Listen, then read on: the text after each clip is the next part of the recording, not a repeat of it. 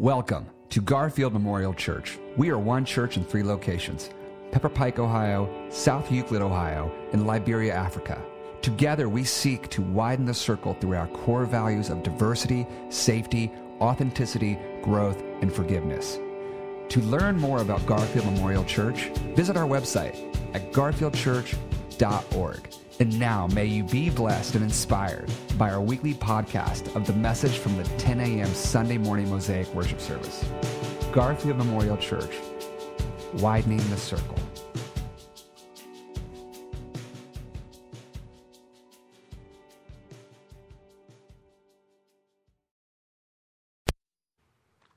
All right, well, you helped make that happen.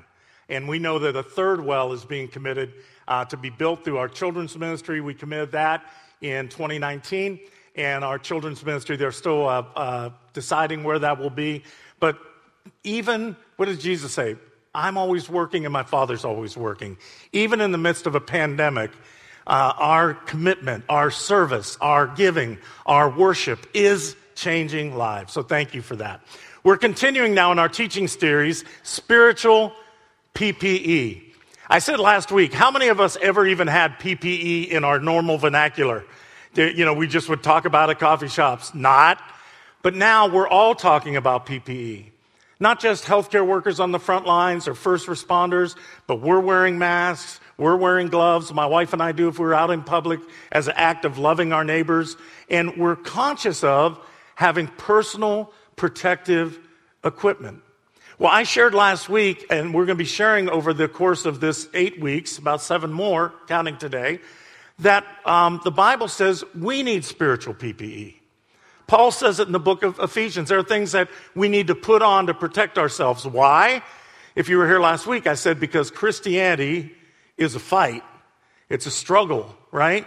As we follow Christ, as a new kingdom is being born into the world, Romans 8 said, with groans, labor pains, um, we're in this hard work of bringing God's kingdom to fruition in a kingdom that's very fallen in the earthly world. Uh, this morning at 9 o'clock, our heritage service, I was really moved.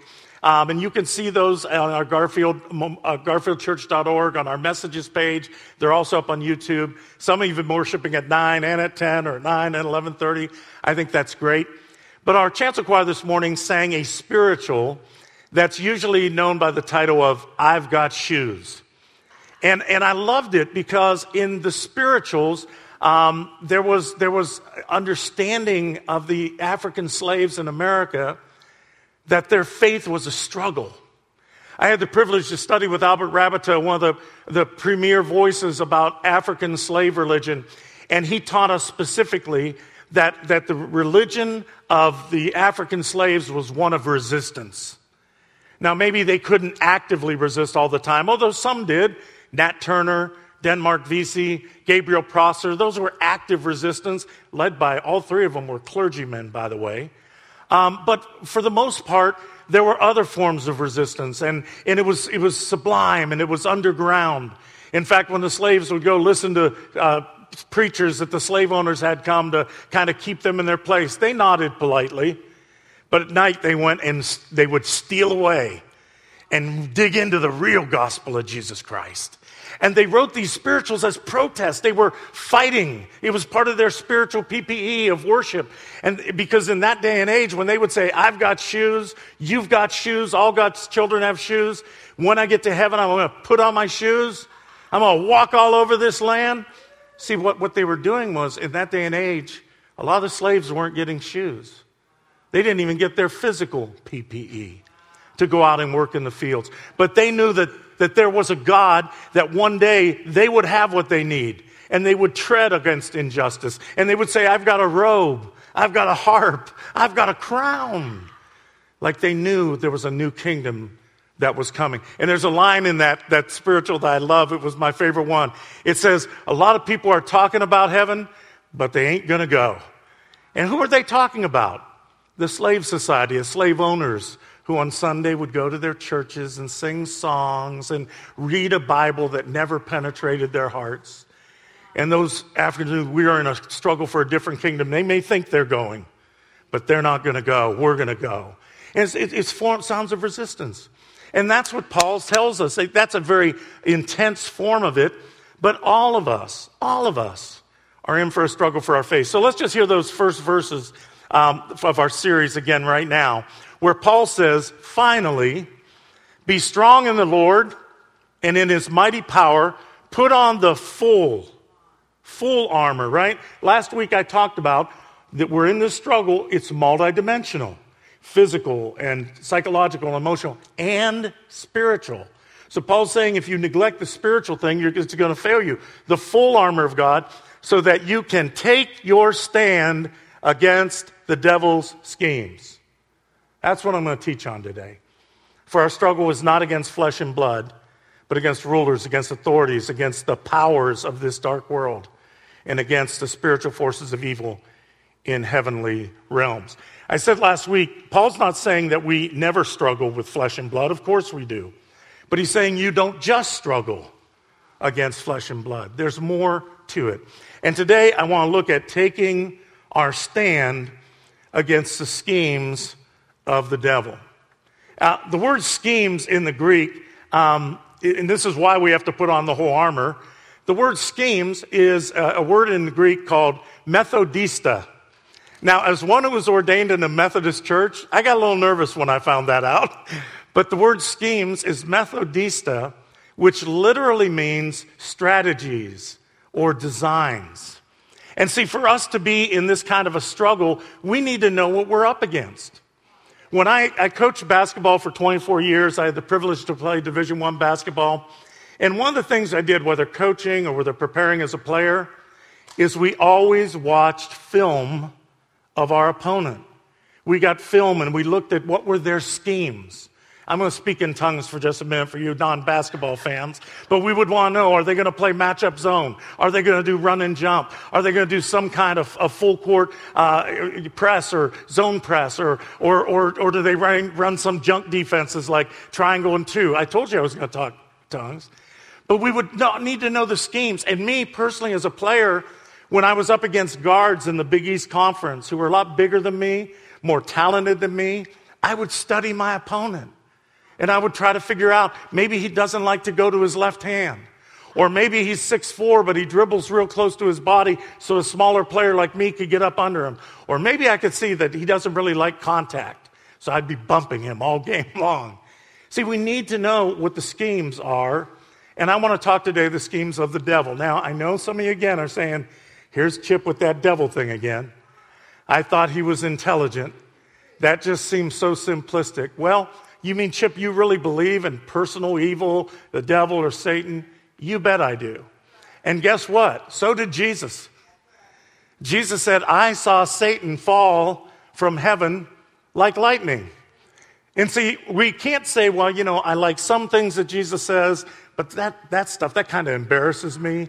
We can't pick and choose you know, what we're going to believe. If we're doing that, we're cutting God down to our size. And, and, and Jesus said that, that he saw Satan fall, right? Um, Paul talks about in the gospel that uh, he sees Satan as a, an adversary. Remember one place he says, um, I was given a thorn in the flesh, a messenger of Satan. In another place, he's advising the church to be forgiving because if we don't forgive, we make room for the devil. And in Thessalonians, I think it was in 1 Thessalonians 2:18, he's writing to the church in Thessalonica and said, "How much eagerly I wanted to come to you, but Satan blocked our way." So, so there is a personal evil. There's a harassing, hindering, testing, uh, tempting voice that's out there in the world. Jesus saw uh, Satan as a personal, em- a personal enemy. In fact, when he said that, that verse I quoted for you, it was after he sent the 70 out and he said, Go out, preach the good news, heal the sick, cast out evil spirits. And when they came back, they were saying, Lord, even the evil spirits listen to us. And Jesus, it was like they triggered a memory. He said, Yeah, I saw Satan fall with his hair on fire as he fell down to the earth. Okay? And that, that kind of triggered in a pope long ago uh, a theory, and there's some biblical backing for it. he interpreted that that somehow Satan was an angelic being who sought to uh, usurp God in some way, shape, or form and was cast down, cast out of heaven. Uh, Hollywood's had a field day with that, you know, with all these armies of light and armies of, of you know, darkness. Don't get caught up in that.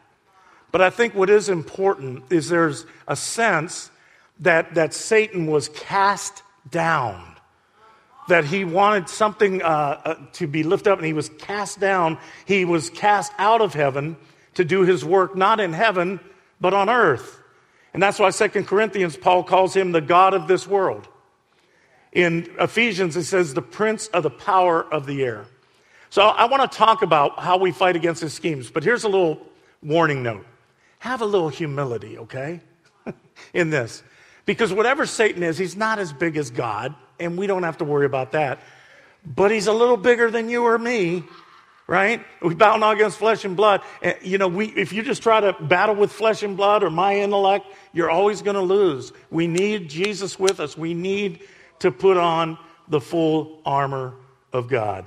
And Second Corinthians says, so we won't be ignorant to his schemes.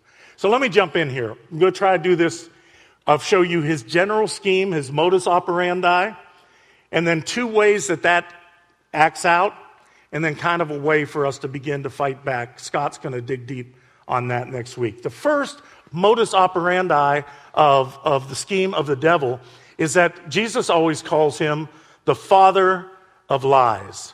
The father of lies. In fact, in John 8, I'm going to talk about that in a minute. He's, Jesus says, when he speaks, meaning Satan the devil, there is no truth in him. He is a liar and the father of lies. In fact, the Greek word for devil uh, that's used in the Bible is the word diablos. It's where we get the word diabolical. And literally, you know what it means? Deceiver. The real power of Satan is inserting false ideas into our hard drive and influencing us through lies. It's not the exorcist with a little girl turning her head around with throwing up pea soup. That's not what it is. It's this voice that comes in and brings lies to us. In fact, a good example, if you read Acts chapter 5, where the early church was assembling, and they were doing kind of what we're doing here. You guys are bringing in money to our general fund, and we're taking that and moving it out into various areas of ministry. And that's how the early church began. They would bring what they had and then distribute as there were needs and to get this thing going. But there were two people, Ananias and Sapphira, and they sold a field and they got a bunch of money for it, and they, they didn't give the offering that they were supposed to give to the church. And Peter said this to them. You read it in Acts 5, verse 3. He said to them, Has Satan filled your heart to lie? Has Satan filled your heart to lie? Paul says in 2 Corinthians, He blinds the mind. And when he tests Jesus, how does he test him? By lying to him, by taking scripture and twisting them and distorting them. And Jesus fights back by speaking the truth, okay? Um, and, and, that's why I, I think we have to understand that all, whenever you talk about Satan today, you'll get a book on Satan. It'll be talk about satanic followers or demon possession or Ouija boards or the occult. And let me tell you something. Maybe that's how the devil operates 0.0000001% of the time. But that's, I think like it's a red herring. It's just a misdirection. See, if I were in a battle against you, like, you know, in the old days, you, I'd want you to think that I was going to attack over here when really I'm going to attack over here. And I think Satan has just used the Hollywood stuff to misdirect our attention and to avoid the fact that what he really wants to do with us is distort us through lies. That's the satanic influence you have to look out for in your life. Do you know the power of a lie? You know, someone maybe put into you uh, long ago that told you, you're not lovable right? And that memory has haunted you. Well, guess what? It's no longer important who said it. What's important is that it was planted in your spirit, and Satan wants to persecute you with it, and it's your belief in that lie that keeps you under its power. And the only way out of that is we must root out those lies and insert the truth of God's word, right? So that's his modus operandi. He's a father of lies. Now, let me tell you two lies, two important ones. These are good to take notes, and then I'll try to wrap it up. The first lie, and he uses multiple lies, but these are two key ones, I think, biblically. The first lie he uses is what I call the lie. He whispers in your ear, the lie that you must ascend. See, when the Old Testament talks about Satan or uh, evil, Isaiah talks about uh, the bright, uh, shining angel who tried to show off his light, called it Lucifer. And the word was from that warring angel was, I will ascend. I will be as the Most High. And the Most High was a prescription that was only given to God. And see, Satan wants to whisper that to you. He wants to say, look, uh, you need to look out for number one. You need to be your own boss. It's a dog world out there. Take care of yourself. Nobody has a right to tell you what to do. You decide what's right or wrong for you. See, those are the lies to make you ascend, to make you think you're better than somebody else. And boy, does Satan love things like racism and white supremacy and sexism and you know, male domination and, and anything that elevates somebody to look down at somebody else. And you don't think this divisiveness we see in the political arena, that he is not stoking those flames? You know, you may have conservative ideas, you may have liberal ideas, but how dare you look down your nose at someone else just because you disagree with them ideologically? He's got you right where he wants you. In fact, this was the operating uh, procedure of how he ruined the universe. When he went to Adam and Eve, do you remember what happened? Adam and Eve were, were in the garden. Look at uh, Genesis 3 1. It says, The serpent said, Did God really say, listen to this, you must not eat from any tree in the garden? That's a lie. God had said to Adam and Eve, Rita said, Eat from any tree in the garden, every tree in the garden, except for this one. But see what Satan does? He exaggerates it, he distorts it, he makes them start feeling sorry for themselves. He said, God won't let you eat from any tree. He's a big bully.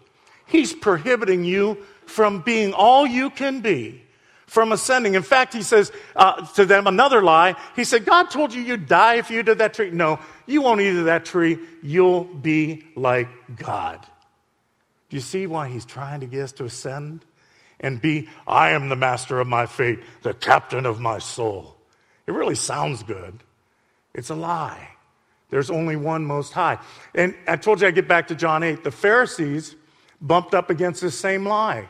And here they were, religious leaders. How many know the devil can use religion?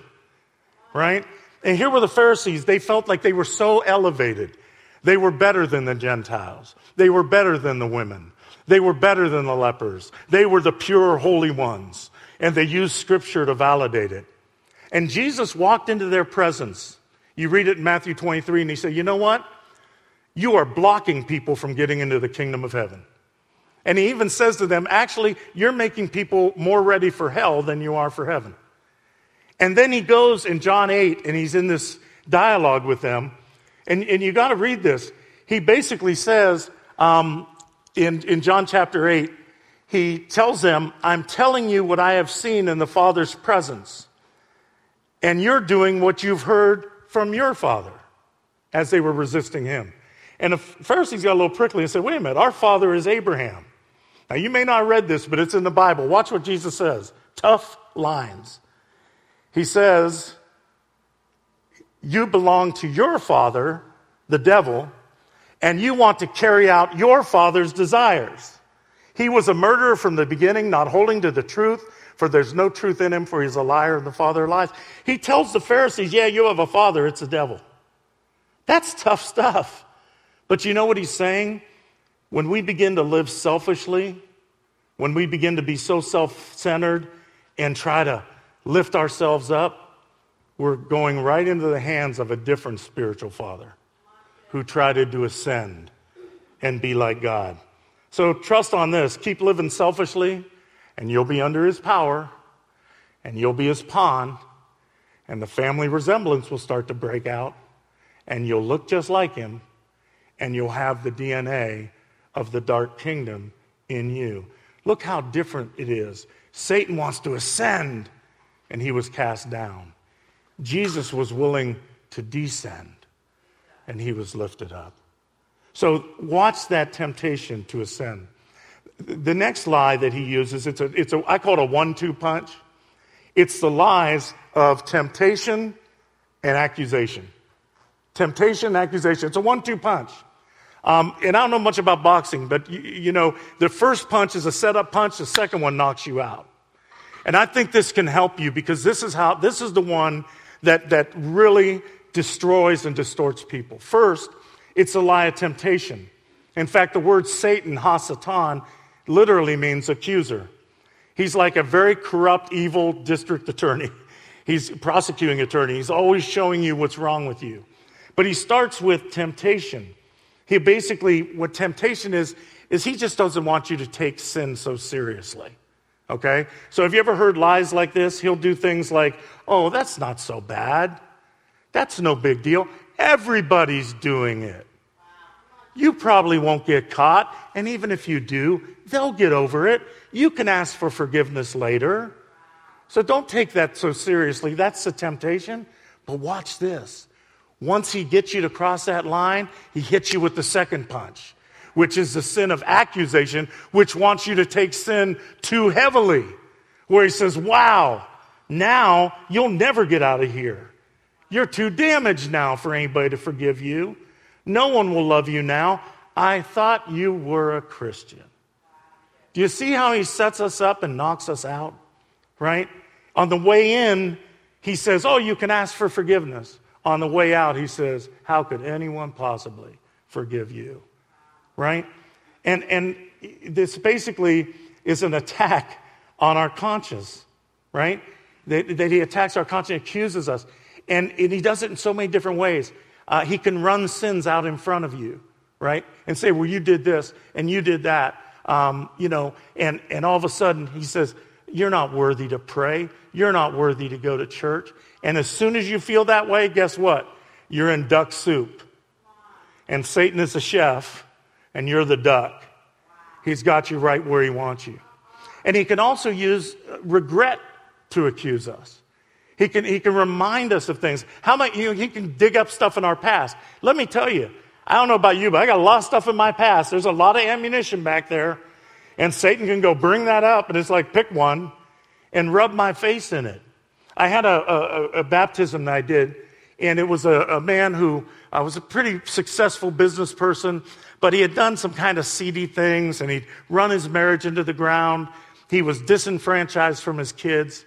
But he came to a Bible study and he began to hear the Word of God and he, and he, and he was growing in his faith and he came to worship.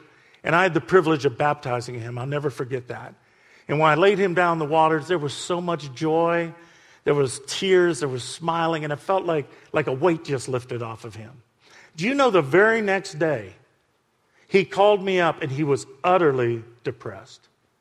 And I said, What happened? He said, Well, I went to bed last night. He said, I was so, I just felt so much joy after my baptism. I was having the greatest day. I went to bed and I said to God, Man, I'm going to have the best sleep of my life.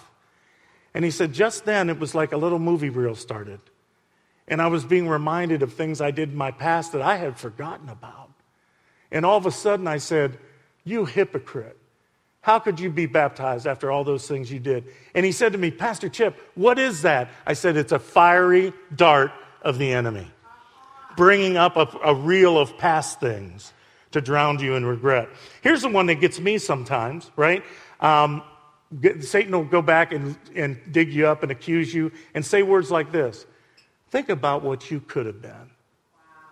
He does that to me a lot. Whenever I've gotten like in financial distress or, you know, money's run a little tight and there were times I wanted to do some things for my kids and I couldn't really do it. And I was, you know, men, we think we gotta be a provider and all this. And I was feeling down about, don't you know that, that the old little voice comes into me and says, yeah, but weren't you a CEO when you were 23 years old? Man, you were driving a car that cost as much as, as you almost make in a year. You remember those days? Look what you could have been. And I tell you, I was with an accountability partner in this church, one of my best friends. And I'll never forget, I was feeling all sorry for myself. And I was in the midst of this as Satan was telling me, oh, what you could have been. You know what he said to me? He said, Chip, look me in the eyes. He said, Your kids don't want things from you, they want you. Do you see what he was doing? He was taking the truth of God's word and he was shoving it in there where the lie was. And it lifted from my life. So remember this, friends. Remember this. He wants to set you up with temptation and knock you out with accusation. And he will do this. Hear this line Satan wants you, this is one just meditate on. Satan wants you to reflect more on your sins than on your Savior. Think about that. The one thing he wants to keep you away from is the grace of God. So, those are, the, those are the two lies he uses to set us up. Now, let me wrap this up in five or seven minutes here. Here's the good news. He does, he, he's a liar. He uses the lie of trying to ascend. He uses the lie of temptation and accusation. But the good news is your enemy is vulnerable. He's vulnerable. That's why Paul tells us to put on the whole armor. As I said, Pastor Scott's going to wax eloquent on that next week. But just a few little setups for that. The way, uh, what 1 Corinthians 10 13 basically tells us is yes, Satan is an adversary. He's powerful, but he, he's limited. He's on a leash, he's on a chain. He can only go so far for those of us who know God, right? And don't allow him uh, in.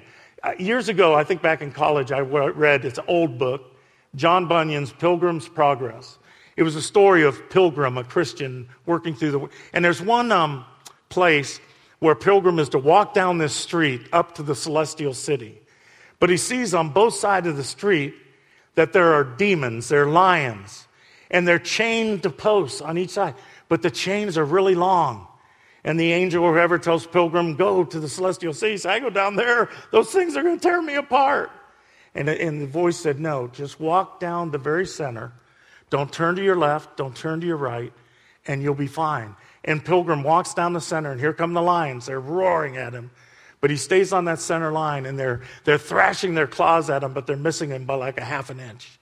And he makes it safely through. And the reminder of that story is this don't give the enemy any footholds. Avoid footholds. You know this scripture. In your anger, do not sin. This is in Ephesians also. Be angry, sin not. Do not let the sun go down while you're still angry. Why? Do not give the devil a foothold, right? Um, uh, William Gurnall was an old Puritan preacher. Those guys knew how to talk about the devil.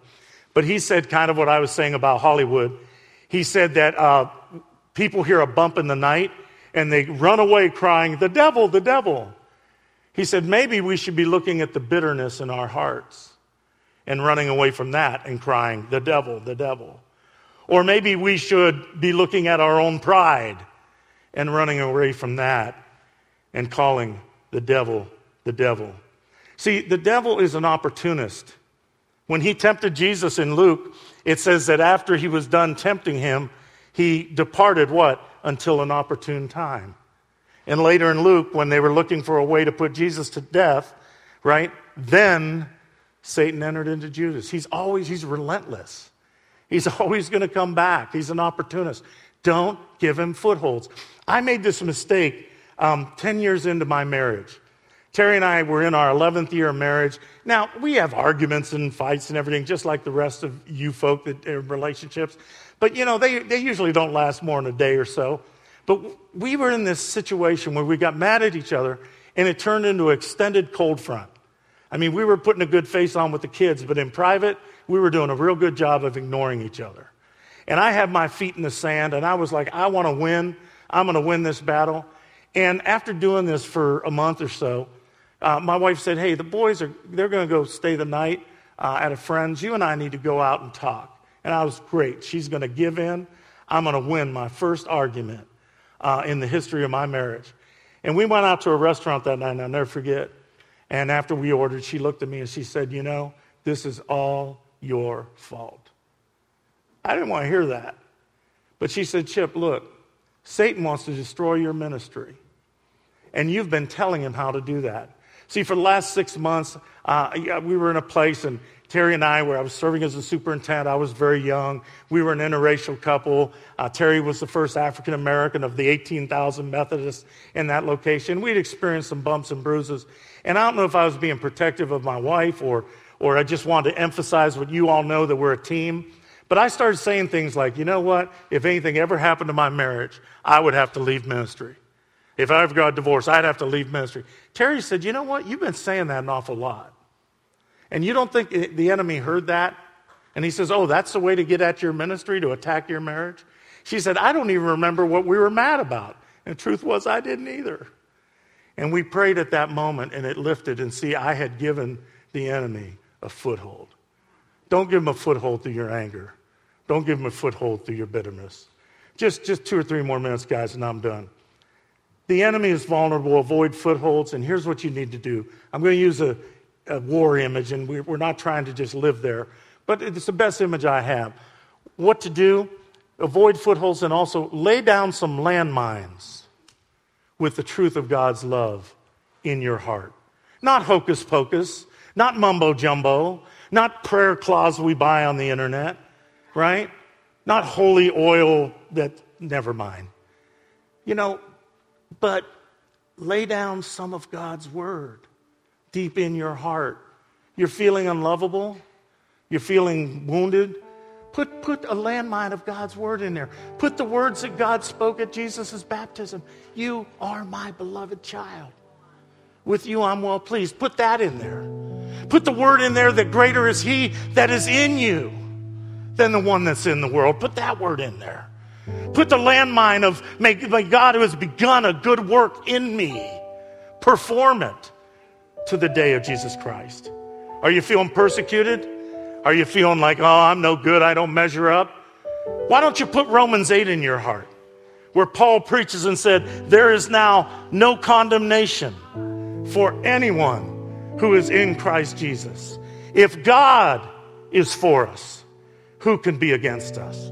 For I am convinced, watch this, that neither death nor life, nor angels nor demons, neither the present or the future, nor any powers, same word that Paul used in Ephesians about the cosmic powers, there's none of that, neither height nor depth nor anything else in all creation will be able to separate us from the love of God in Christ Jesus our Lord. You put those landmines in your heart, and when Satan shows up, he'll step on one of them and it'll blow up. Let me close this by saying I was thinking of this and remembered when my boys were young, they were in Mansfield, they were at a little charter school, a K through 6 school called Discovery School. We loved that. It was a wonderful artistic school, and Matthew was in kindergarten or first grade, Perry's second, third grade, and and they went there, and it was a small school, and all the parents knew each other, and the kids knew each other. I got good friends, my wife and I, with the principal, Lisa Clark. And something happened with my boys, at least uh, we would always laugh about. When they would go to Matthew or Perry, they're very young, and say, Hey, you know, we need you guys. We're going to be doing this fundraiser. We need you to do this and this and this. Or, Hey, we're going to go on a field trip. Or, Hey, um, uh, you know, Perry, you don't need to bounce around so much in class. Or things like that. And my boys would always say, I think you need to talk to my dad. And Lisa would call me up in my office. She said, Well, I just talked to Perry, and he said, I think you need to talk to my dad. And we'd have a laugh about, you know what? That's good theology. That's good fighting back. You know, there was a Puritan pastor who, when Satan would trouble him, he'd say, Why are you troubling me for my soul? My soul is with Jesus. Go talk to my dad. Go talk to him. And one time he said, If, if Satan, you come to me saying, I owe you anything, go talk to my Christ because he has underwritten the deed to my life. You want to put a landmine in your heart? Put the landmine. Jesus says, It is finished, paid for, done. Put that in your heart and see if God won't protect you. Come back next week for Mother's Day, and we'll continue to learn how to put on our spiritual PPE. Pastor Lori is going to close us out before our band leads us. Close us out in prayer.